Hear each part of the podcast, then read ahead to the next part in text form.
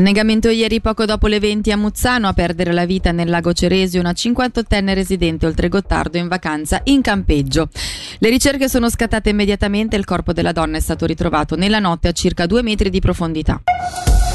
Cinque comuni del Basso Mendrisiotto si preparano all'aggregazione, nello specifico si tratta di Balerna, Breggia, Chiasso, Morbio Inferiore e Vacallo. Ora è stata istituita la commissione di studio che dovrà elaborare un progetto. Sui passi successivi sentiamo il capo sezione degli enti locali, Marzio della Santa. Il primo passo consiste nella redazione del rapporto della commissione di studio che dovrà chiarire quelli che sono un po' gli orizzonti in termini di sviluppo del nuovo comune, ma anche il nuovo assetto organizzativo, sia sul piano amministrativo che istituzionale, piuttosto che chiarire quale sarà la situazione finanziaria del nuovo comune e eh, gli aiuti che il cantone eh, definirà in corso d'opera in base a quella che è la realtà che si ipotizza come nuova realtà comunale.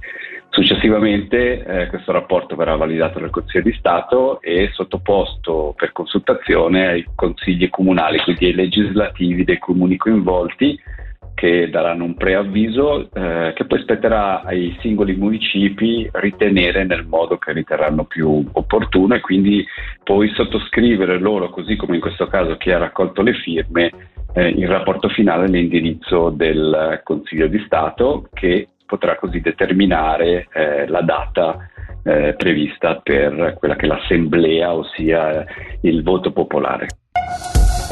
Vezzi a Tavolino Magico apre il suo quarto centro di distribuzione del Luganese. Al centro parrocchiale San Domenico Savio ogni mercoledì una dozzina di volontari distribuirà cibo salvato dal macero a 120 residenti del territorio. Si tratta del quindicesimo centro della Svizzera italiana.